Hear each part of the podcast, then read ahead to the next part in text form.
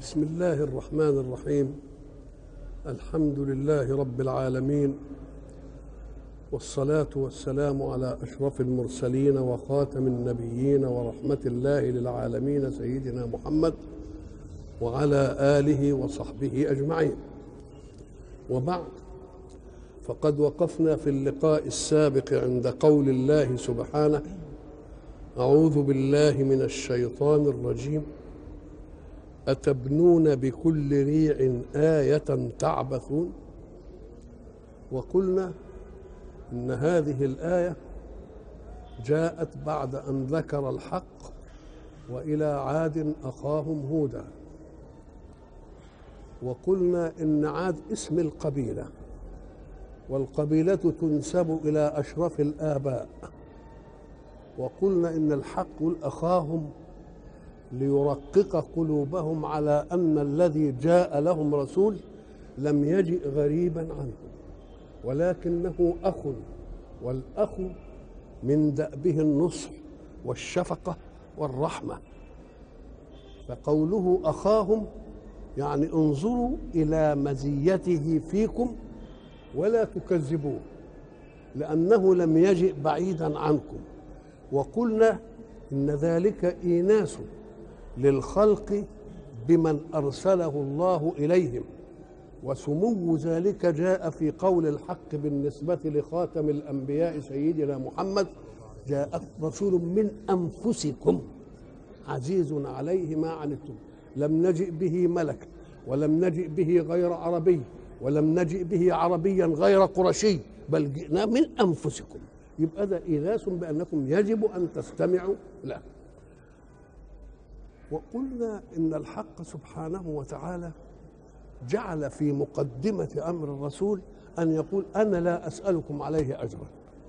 قوله لا أسألكم عليه أجرا لا ينفي الأجر ولكنه يستقل على عمله العظيم أن يأخذ أجرا من البشر لأن البشر لا تستطيع أن تكافئه على ما يصنع. اذا أجره لا بد أن يكون من يد من؟ من يد الله. يبقى اذا قوله من أجل فكأن العمل الذي يصنعه معهم من هدايتهم إلى طريق الحق كان في عرف العقلاء يستحق أن يأخذ عليه أجر. ولكنه لا يأخذ عليه أجر. لا زهدا في الأجر ولكن استقلالا للأجر أن يكون من جنس المخلوق. وهو يريد أن يأخذ الأجر ممن؟ من الله. بعد ذلك يقول لهم نريد أن نناقش الأمر. أتبنون بكل ريع آية تعبثون؟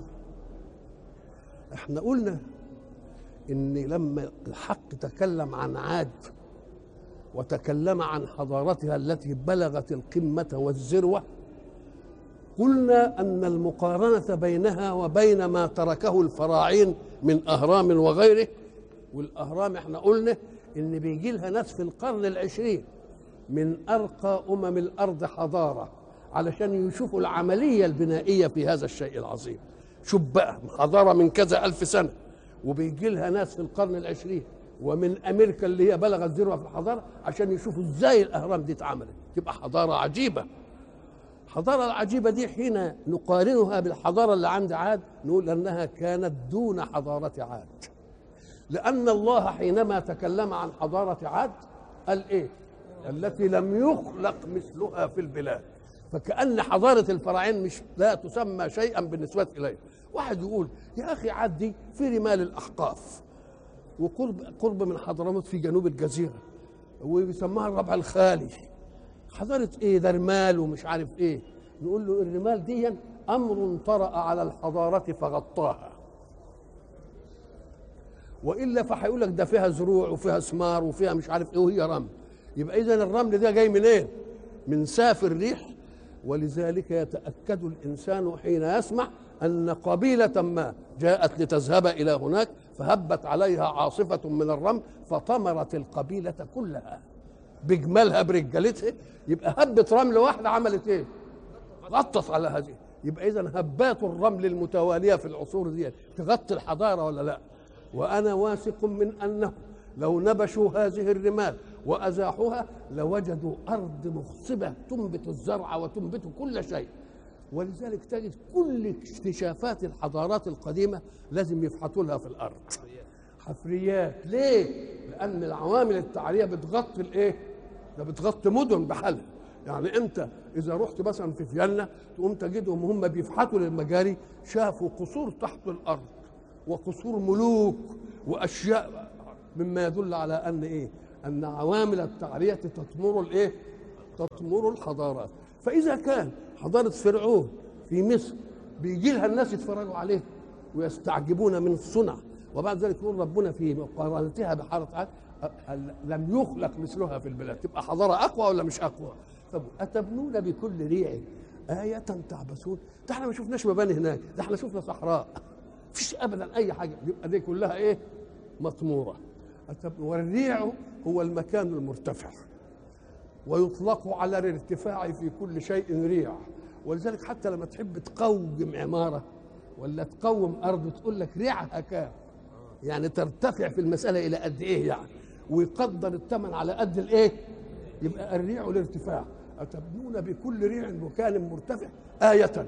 مش تبنوا بناء كده يقيكم الحر والبرد ده بتعملوها آية وآية معناها إن شيء إيه؟ شيء عجيب. يعني فوق إيه؟ فوق المسكن تبنون بكل ريع آية تعبثون. إذا مش مش المأخوذ عليهم أنهم يبنون بكل ريع آية. ولكن الفكرة في اتخاذ الريع إيه؟ العبث. تعبثون تعبثوا بمين؟ أم قال لك ما يجي الرسول تجي له القبائل من هنا ومن هنا يقوم الكافرين به لازم يعملوا مكان في شرفة عالية. عشان يشوفوا كل واحد هيجي يتصل بالرسول يعملوا إيه؟ يصدوه. يبقى العبث إنهم يعملوا إيه؟ إنهم يصدوا الذين يأتون إلى الرسول ليسمعوا منه كلاما يلفتهم إلى منهج الحق. أتبنون بكل ريع آية يعني شيء شيء رائع. وآية تطلق على كل شيء فاق فاق في الجمال والفخامة.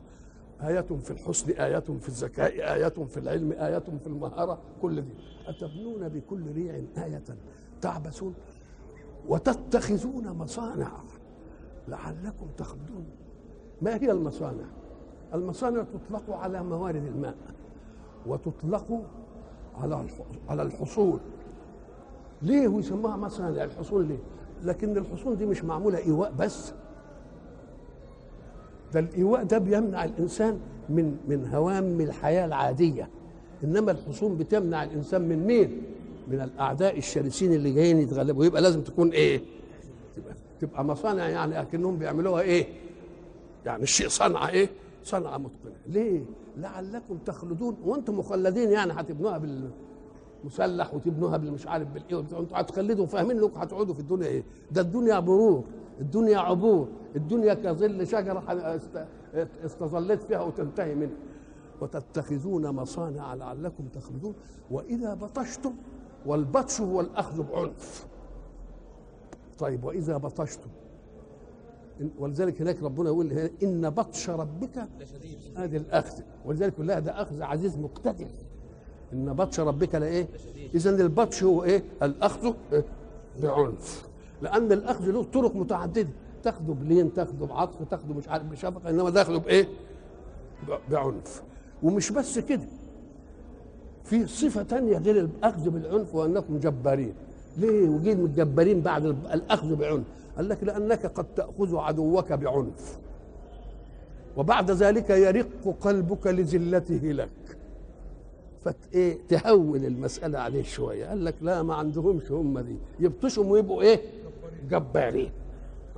ثلاث أشياء. تبنون بكل ريع آية. إيه؟ تعبثون. تتخذون مصانع لعلكم تخلدون. وإذا بطشتم بطشتم جبارين كل المسألة دي تخدم شيء اسمه التعالي. بيبني على العالي عالي. أدي واحدة. ويتخذ مصنعا لأنه فاكر إنه يخلد. وإذا بطش بطش جبار. قال لك ده عايزين ياخدوا صفات تقربهم من الألوهية. لأن ما فيش أعلى من الحق. وعايزين يستديموها كمان لعلهم يخلدون. يبقى عايزين علو إيه؟ واستبقاء خلودي. وإيه كمان؟ وإذا بطشتم بطشتم جبرين تريد التفرد على الغير. الله. وال- وال- والقرآن بيقول إيه؟ تلك الدار الآخرة نجعلها للذين لا يريدون علوا في الأرض ولا فسادا.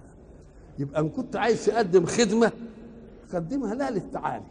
ولكن لتيسر للناس مصالح الحياة. انت في دي بترقي عملك أو بت بت بتسمر عملك ثمر أكثر. ليه؟ لانك ان فعلت فستأخذ حظ الغلبة والتفوق والعلو في دار دنيا وتنتهي. انما لما تعملها وفي بالك ربك في بالك انك تيسر مصلحة للناس جميعا يظل أجرك طالما وجد العمل ينتفع به إلى أن تقوم الساعة. يبقى انت بتصعد العمل ولا ما بتصعدوش؟ يبقى انت بتصعد. ويبقى هم عايزين علو وعايزين خلود استبقاء وعايزين إيه؟ يبطشوا بطشوا جبارين يبقى معناها انهم إيه؟ اعلى الناس. طب إيه؟ اهم عملوا كده.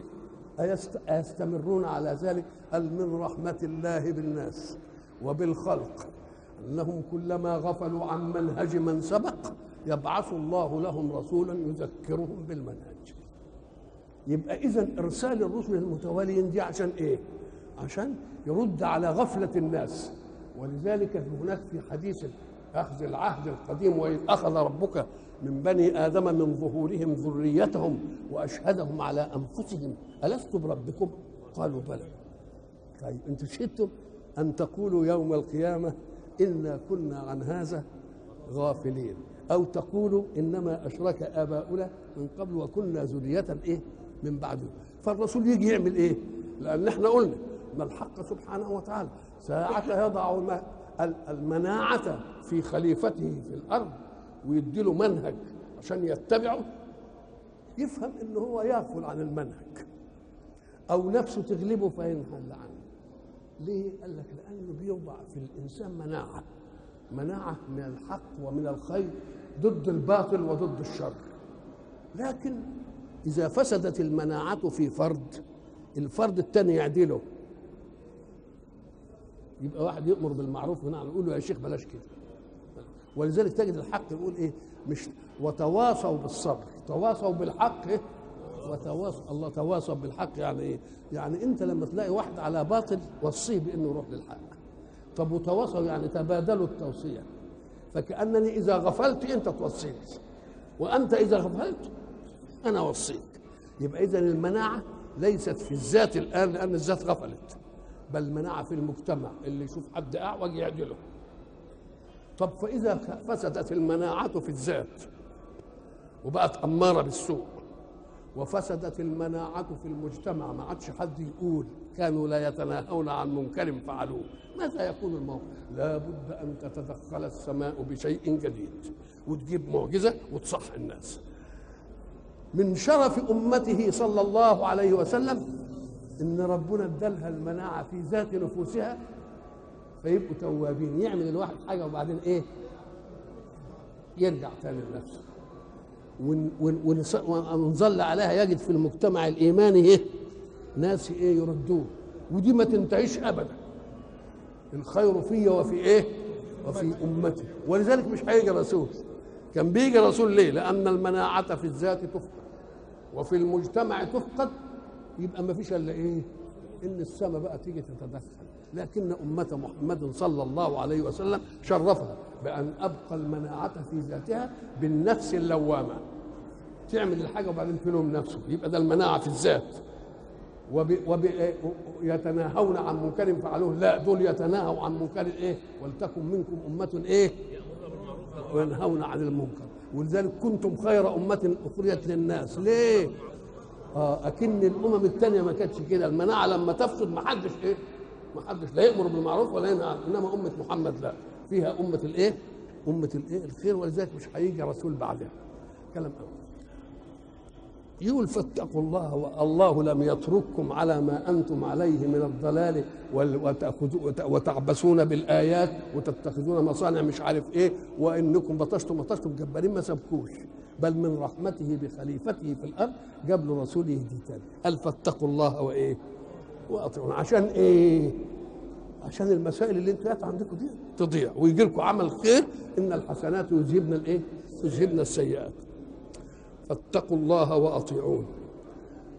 أنا ما بطلبش منكم تتقوني وتطيعوني لذات نفسي. أنا مش هنتفع منكم حاجة. ليه؟ لأن الله قبل أن يخلق الخلق كانت له صفات الكمال المطلق. فمش بالخلق صار خالقا. وبالمقدور عليه صار قادرا. هو خالق قبل أن يوجد الخلق وقادر قبل أن يوجد مقدور عليه. وما دام له الصفات يبقى أنت خلقه ما زودوش صفة. وجد متعلق الصفة فقط. وجد متعلق الإيه؟ متعلق الصفة. إنما الصفة له في ذاته ولا لأ؟ يبقى اذا الرسالات والأشياء مش عشان تعمل حاجة تنفع ربنا بل عشان كنت لمصلحتكم. ليه؟ إن لم تصنعوها لأنها تفيدكم في المستقبل.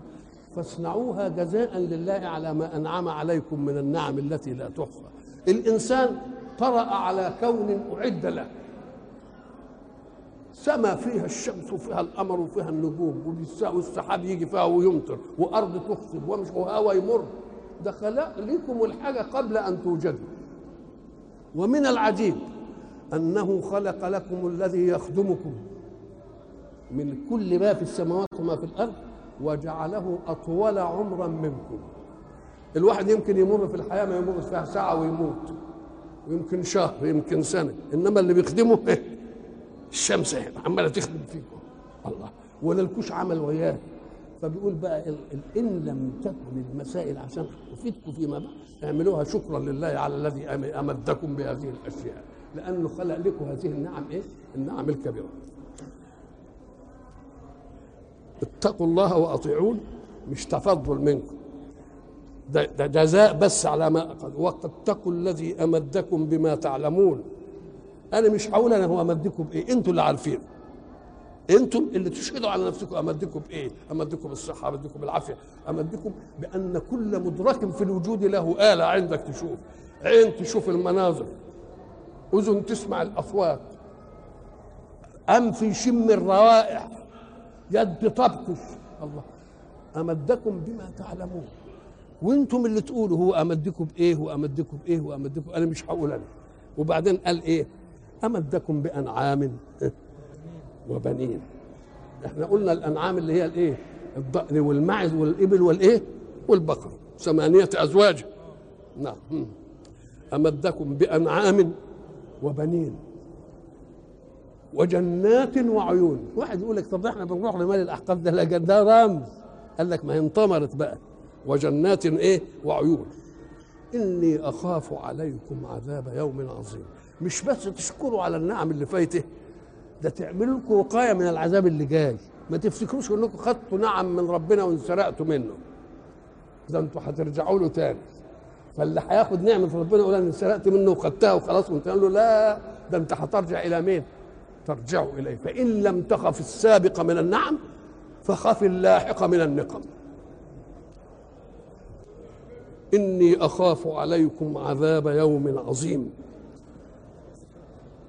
قالوا الرد بتاعهم إيه بقى؟ سواء علينا أوعظت أم لم تكن من الواعظين. شوف كلمة وعظت دي تدل على أن الحق بيسرق ألسنة المكابر. لأن الوعظ هو إيه؟ ما هو الوعظ؟ الوعظ ليس تعليما. الوعظ مرحلة تأتي بعد التعليم. انت علمت الحكم بس سايبه. فأنا أعظك إنك أنت إيه؟ مش بعلمك ده أنا بعظك.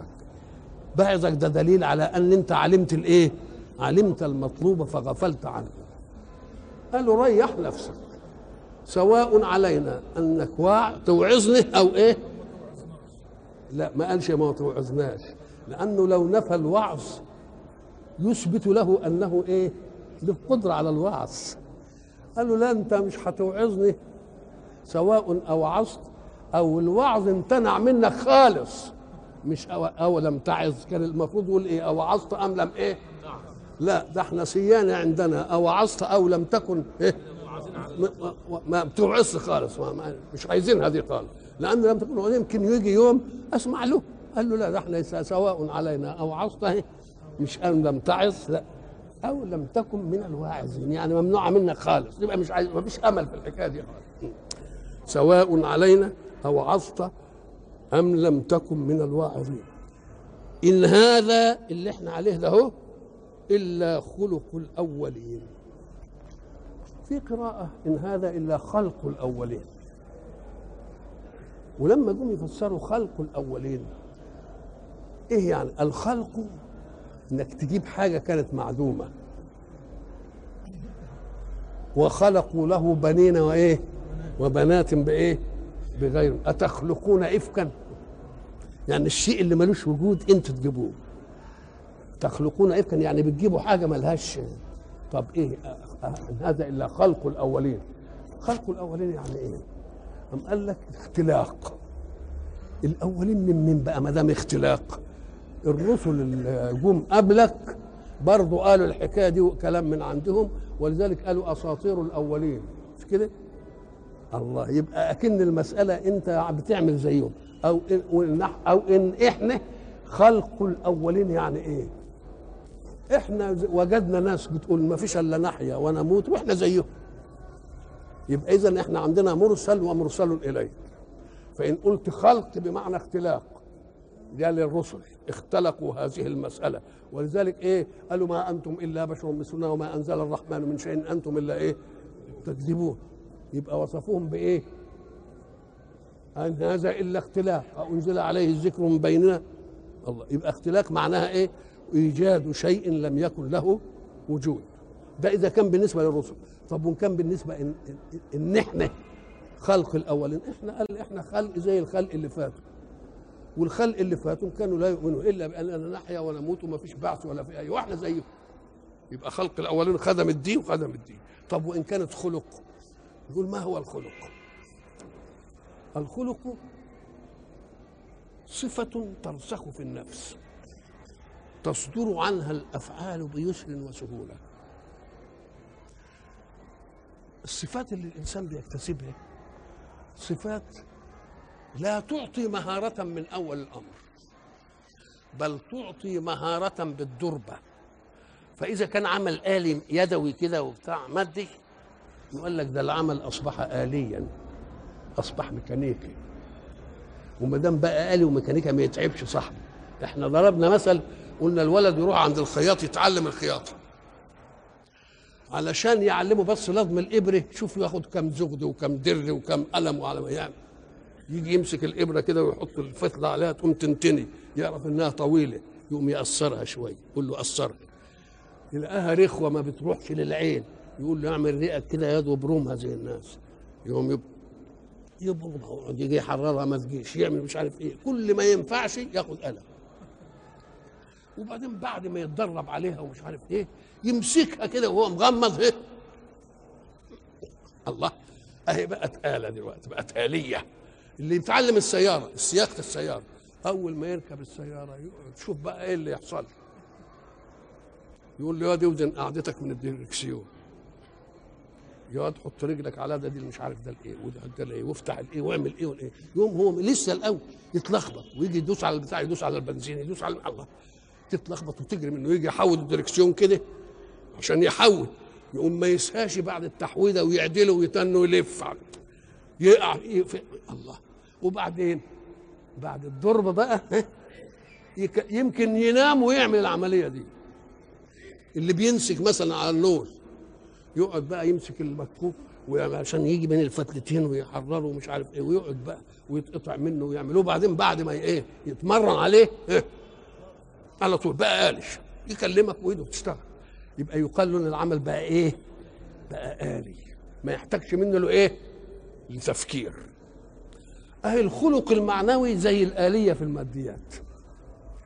واحد مثلا يشوف واحد غلبان كده ويحدث نفسه ولا ما تدي له حاجة من اللي عندك ومش عارف إيه وبتاع وحاجات دي. وبعدين يقول له أنت عايزها ليه ومش عارف إيه؟ على ما يدي له وبعدين تتأصل فيه صفة الكرم. ساعة ما يشوفه يقول له واحد بيتعلم الفقه مثلا. ساعة يتعلم الفقه وبعدين يجي واحد يقول له أنت في الأزهر؟ يقول له أيوه أنا في الأزهر. يقول له طب إيه حكم كذا وكذا وكذا وكذا؟ يقوم الواد يقعد يفتكر اللي خده ويجيب الباب ويردده على دماغه ومش عارف إيه. على ما يقدر الحكم. بعد ما يمر عليها يقول له ما حكم كذا؟ يقول له كذا وكذا وكذا. بقى آلي. بقى إيه؟ يبقى الخلق هو إيه؟ صفة ترسخ في النفس يصدر عنها الفعل بيسر وسهولة ما عادش يحتاج إلى عملية. طيب. إن هذا إلا خلق الأولين. أم قال لك الرسل برضه كانوا بيدعوا الدعوة دي. وبقت حكاية أخلاقية عندهم. كل رسول يجي يقول وبعدين يكذب ويقول لا ده أنت مدعي وأنت مسحور وأنت مش عارف إيه. طب وح... طب هاتها بالنسبة للرسول. وخلق الأولين بالنسبة لنا يبقى إيه؟ قال لك ده صفة بقت راسخة في الإيه؟ في النفس. إيه يعني راسخة؟ قال لك إنا وجدنا آباءنا على أمة وإنا على آثارهم. يبقى إذا خلق الإيه؟ الأولين معنا إما أن يكون في الرسل بيكذبوا علينا وإما أن يكون في المرسل إيه؟ إليهم. إحنا زي اللي زي اللي سبقونا ما اختلفناش ولذلك واتقوا الذي خلقكم والجبلة الأولين. في القرآن برضو آية تانية. نعم. إن هذا إلا خلق الأولين. ودي جت بعد إيه؟ بعد أوعظت أم لم تكن من الواعظين لأن دي بقت إيه؟ بقت خلق عندنا. وما دام خلق بقى شيء ثابت في النفس ما تحاولش تلحلحنا عنه إنا وجدنا آباءنا على أمة وإنا على آثارهم إيه؟ إن هذا إلا خلق الأولين. طب وخلق الأولين ما كانوش يؤمنوا بالبعث إن هي إلا حياتنا الدنيا نموت وإيه؟ وما يهلكنا إلا الدهر. وما فيش بعث. قال لك وما نحن بمبعوثين. ما هو قال لهم وما نحن بمعذبين. ما هو قال له؟ إني أخاف عليكم عذاب إيه؟ يوم عظيم. فكذبوه برضه كذبوه. فأهلكناهم. كانت السماء قبل محمد صلى الله عليه وسلم. تجعل الرسول يدلي بمعجزته ويقول بمنهجه وبعد ذلك لا يطلب منه أن يؤدب الناس. إنما السماء هي اللي تتولى التأديب. لكن أمة محمد صلى الله عليه وسلم أمنت على أن تؤدب هي. ولذلك ما عادش عذاب الاستئصال مش اللي يكفر. لا قاتلوهم يعذبهم الله بإيه؟ بأيديهم. نعم. فكذبوه فأهلكناهم. كلمة فأهلكناهم دليل صدقها في الوجود. لأن ما دام وفرعون ذي الأوتاد وإرم ذات العماد التي لم يخلق مثلها في البلاد طب هي فين دلوقتي؟ إرم ذات العماد دي مش موجودة. طب حضارتهم بلغت القمة في هذا. ما قدرتش تصون نفسها. طب ده بلغت قمة عالية قوي. إيه الحضارة اللي ما تقدرش تصون نفسها؟ ولذلك الحضارات اللي ب... اللي بتتوارد في الكون ما فيش حضارة فضلت من الأول للآخر. تفضل الحضارة ومش عارف ويوصلوا إيه وبعدين إيه؟ تنزل في الحضيره لو كانت الحضارات دي مبنية على قيم ثابتة كانت الحضارة يبقى فيها مناعة ضد الزوال. قال لك لا الحضارة ما بيبقاش فيها مناعة ضد الزوال لأنهم يأخذونها ملهاة. وكل ما يتقدموا في حاجة يغريهم هذا بالمادة ويغريهم بأنهم ينحرفوا عنها. مش كل ما يكتشفوا حاجة وربنا يمدهم بحاجة يأخذوها دليل قوة إيمان. لا ده دليل وهم في الإيه؟ في الإيمان. فربنا يأخذهم اخذ عزيز إيه مقتدر. فتلك بيوتهم خاوية إيه؟ بما ظلموا. ولذلك ربنا يقول لهم وإنكم لتمرون عليهم مصبحين. ادي أنتم شايفين البلاد بتاعتهم بقت شكلها إيه؟ وأنتم لم تبلغوا مبلغ حضارتهم. فإذا كانت حضارتهم دي ما منعتهمش من أخذ الله العزيز لهم يبقى أنتم لازم تتنبهوا إلى أنكم أضعف منهم لأن ما عندكمش هذه الحضارة. ومع اللي عندهم حضارة بقى صاروا إلى هذا. وأنتم ما عندكوش. يبقى كان من الممكن أن تصيروا إلى أقل من هذا ولا لا؟ فكذبوه فأهلكناهم. إن في ذلك لآية. وما كان أكثرهم مؤمنين. آية يعني إيه؟ شيء عظيم يلفت بأن الحضارات التي قامت وبلغت هذه القمة لم تستطع أن تحمي نفسها من الدمار. مما يدل على أن الذي دمرها أقوى منها وأشد من الحضارة والتكتيك بتاعهم ما ينفعش فيها والمناعات اللي بيعملوها ما تنفعش فيها. وما كان أكثرهم مؤمنين. برضه وما كان أكثرهم مؤمنين يدل على إن برضه في بعض الناس إيه؟ مؤمنين. ليه؟ إحنا قلنا زمان في حاجة اسمها قانون صيانة الاحتمال. لما ربنا قال اتكلم ضد المسيحيين الصلي النصارى وضد اليهود بيقول من أهل الكتاب أمة قائمة يتلون آيات الله آناء الليل. مش كده؟ ومنهم من إن تأمنه بالله ومنهم من إن تأمنه بدينار, بدينار لا ومنهم من تأمنه بقنطار يؤديه اليك ليه؟ أم قال لك لأنه لو جاب الحكم شامل لكلهم لقال المفكرون في الهداية الإسلامية وإنهم عايزين يؤمنوا. ده الرسول ده يعني ما بينصفناش ليه؟ طب إحنا مش كده. إحنا كويسين ومش عارف إيه. اهي كلمة أكثرهم دي يبقى اسمها إيه؟ بيصون الاحتمال للمخالف. يصون إيه؟ الاحتمال للإيه؟ للمخالف. وما كان أكثرهم مؤمنين.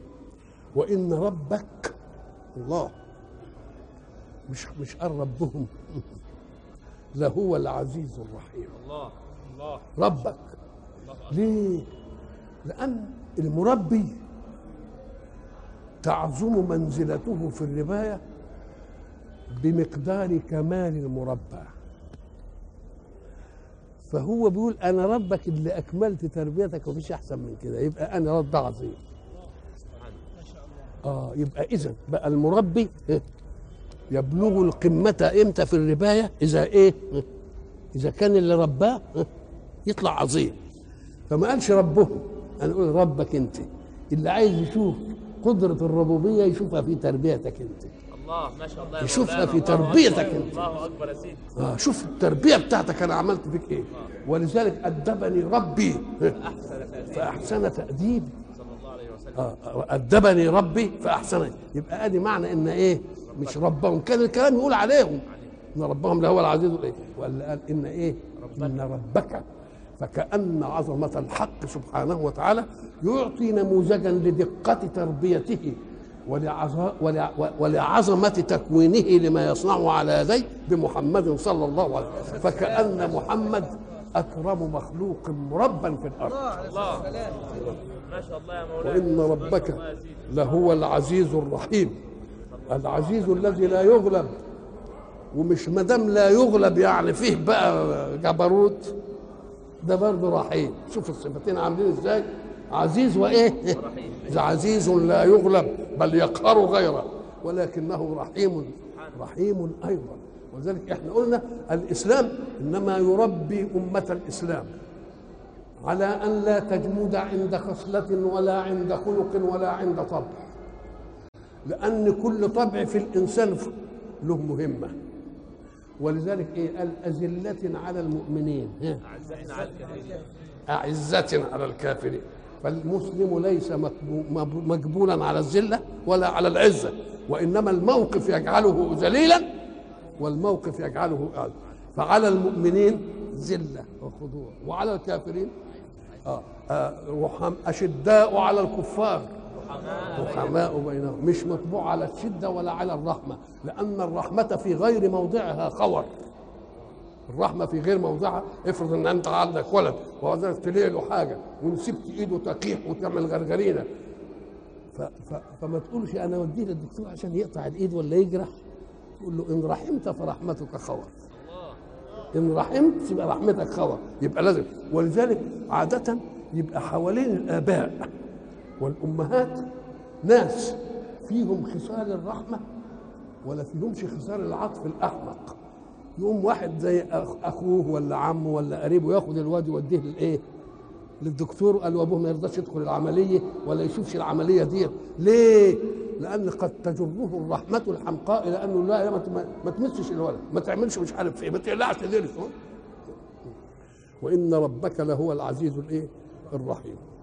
بعد ما تكلم عن عاد أراد أن يتكلم عن إيه؟ ثمود لأن هو جاب لنا قصة إبراهيم وقصة موسى وقصة نوح وقصة هود وإلى عاد أخاهم هدى وجاب لنا القصة بتاع إيه؟ ثمود وإلى ثمود أخاهم إيه؟ أخاهم صالح. كل رسول مع إن دي تكررت كتير في صور مختلفة من القرآن ولكن كما قلنا إن الرسول صلى الله عليه وسلم في علاجه لا يعالج أمة واحدة ببيئة واحدة بخلق واحد. وإنما يعالج عالما مختلف البيئات. وعالما مختلف الايه ال- الداءات. وعالم مختلف المواهب والميول. فلا بد أن يجمع الله له ال- الرسل كلهم عشان ياخد من كل واحد إيه؟ لقطة. ليه؟ لأنه هو هيبقى للناس كلها. هم ما كانوش للناس كلها كانوا حتى مخصوص. ما كانوش للزمن كله. لزمن إيه؟ مخصوص. الله. رسول عايز يجمع الدنيا دي كلها على نظام واحد وخلق واحد ومنهج واحد. مع تباين بيئاتها وتباين داءاتها وتباين مواهبها. إيه الحكاية دي؟ يبقى لازم يجيب له من كل رسل وكل وقت يذكروا الرسول. كل وقت يذكروا الرسول. ولذلك إيه؟ نقص عليك من أنباء الرسل. إيه؟ ما نثبت به فؤادك. والرسول لم يكن في حاجة إلى أن يثبت فؤاده مرة واحدة بل كل يوم بيتعرض لحاجة وعايز إيه؟ تثبيت يقول له افتكر افتكر إبراهيم وبرضه يجي تاني يقول له افتكر موسى افتكر مش عارف آه، آه، صالح افتكر مش عارف هو كل كل مرة يقول له إيه؟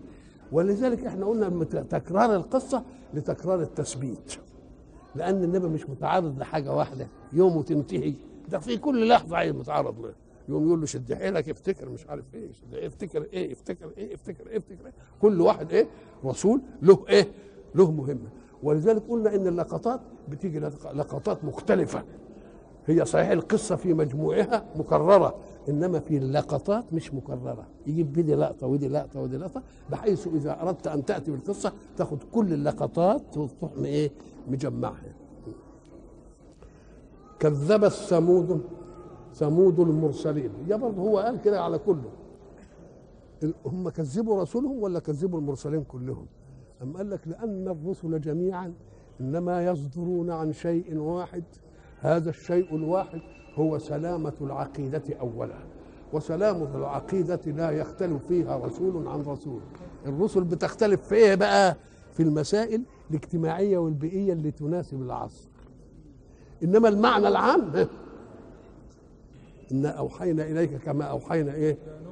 شرع لكم من الدين ما وصى به إيه؟ يبقى اذا ففيه قدر مشترك في كل الديانات.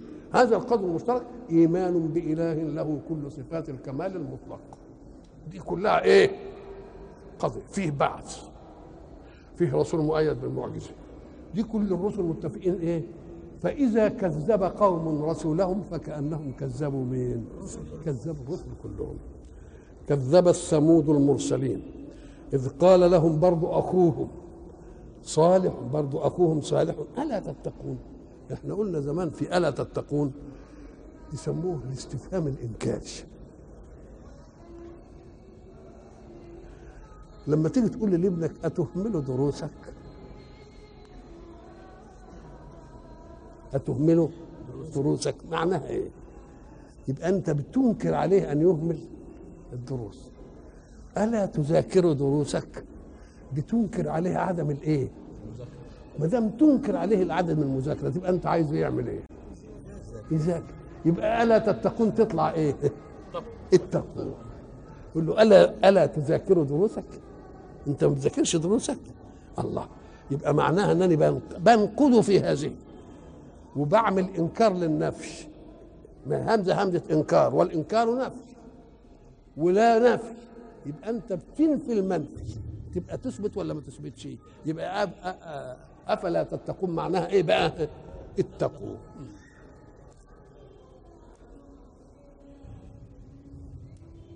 إذ قال لهم أخوهم صالح ألا تتقون؟ يعني معناها اتقوا. والتقوى طب التقوى دي عايزة منهج. هل أنا لكم رسول من ربكم ورسول أمين أبلغ هذه كويس إني لكم رسول أمين. وما دام إني لكم رسول أمين يبقى واجب عليكم إنكم تتقوا. برضه كرر الأمر بالتقوى بالإيه؟ بالطاعة. فاتقوا الله وإيه؟ وأطيعوه. وبرضه وما أسألكم عليه من أجر. فكأن العمل الذي أعمله معكم إن كان في عرف العقلاء كان يستحق أجر. لأنني بعمل لكم حاجة عظيمة أوي. لأن أي أجر لأي عمل بيعمل لك حاجة جزئية في حياتك. وتنتهي. لكن أنا أنا بعمل لك عمل إيه؟ يمد حياتك في السعادة إلى الآخرة. يبقى أنا آخد أجر كبير ولا لأ؟ فإن كانت المسألة كنت آخد أجر. لكن أصلا أجركم ما- ما يرضينيش يعني أنا عايز أجري من مين؟ من ربنا.